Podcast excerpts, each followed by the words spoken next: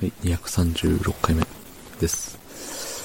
えー今日は、今日は、今日は休みです。でした。うん。休みでしたが、えーっと、車の中で撮るのを忘れたので、部屋の中で撮っております。部屋の中だけれど、ひそひそではないのは、今、布団にくるまって喋っているからです。うん。さっきまで人と電話してたんで、もうこのノリでいいやと思って、普通に喋っちゃいますね。うん。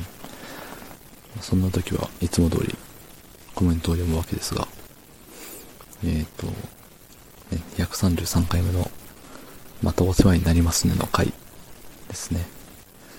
えー、ラジオネーム、森に400時間。えー、自分のミスを隠したり、認めないのは良くないですよね。自分のためにもならないし、そもそも会社や他の社員に迷惑をかけてしまっている状況なのに、そういうことに気づける人になってほしいですね。つってね。ありがとうございます。うん。あの、ね。自分のミスを隠したり認めないのは良くないです。とても。だって、ね。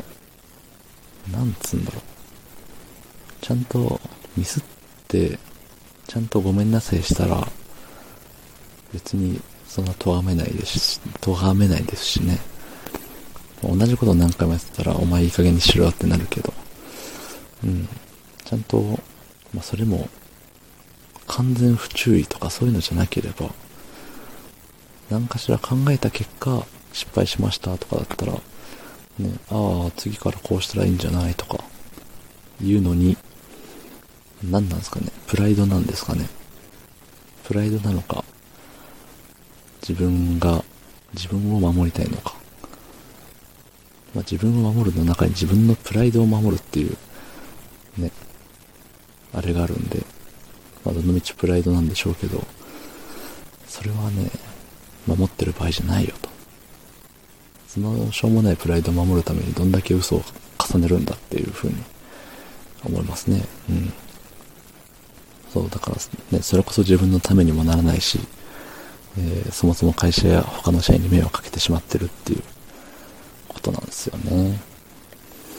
で、ね、そこでイラッとするのは、迷惑かけていることに気づいていないとか、で、隠したり嘘つくことによって、また同じ迷惑をかけたり、継続的にかけ続けたり、するっていうのがね、罪深いですよね。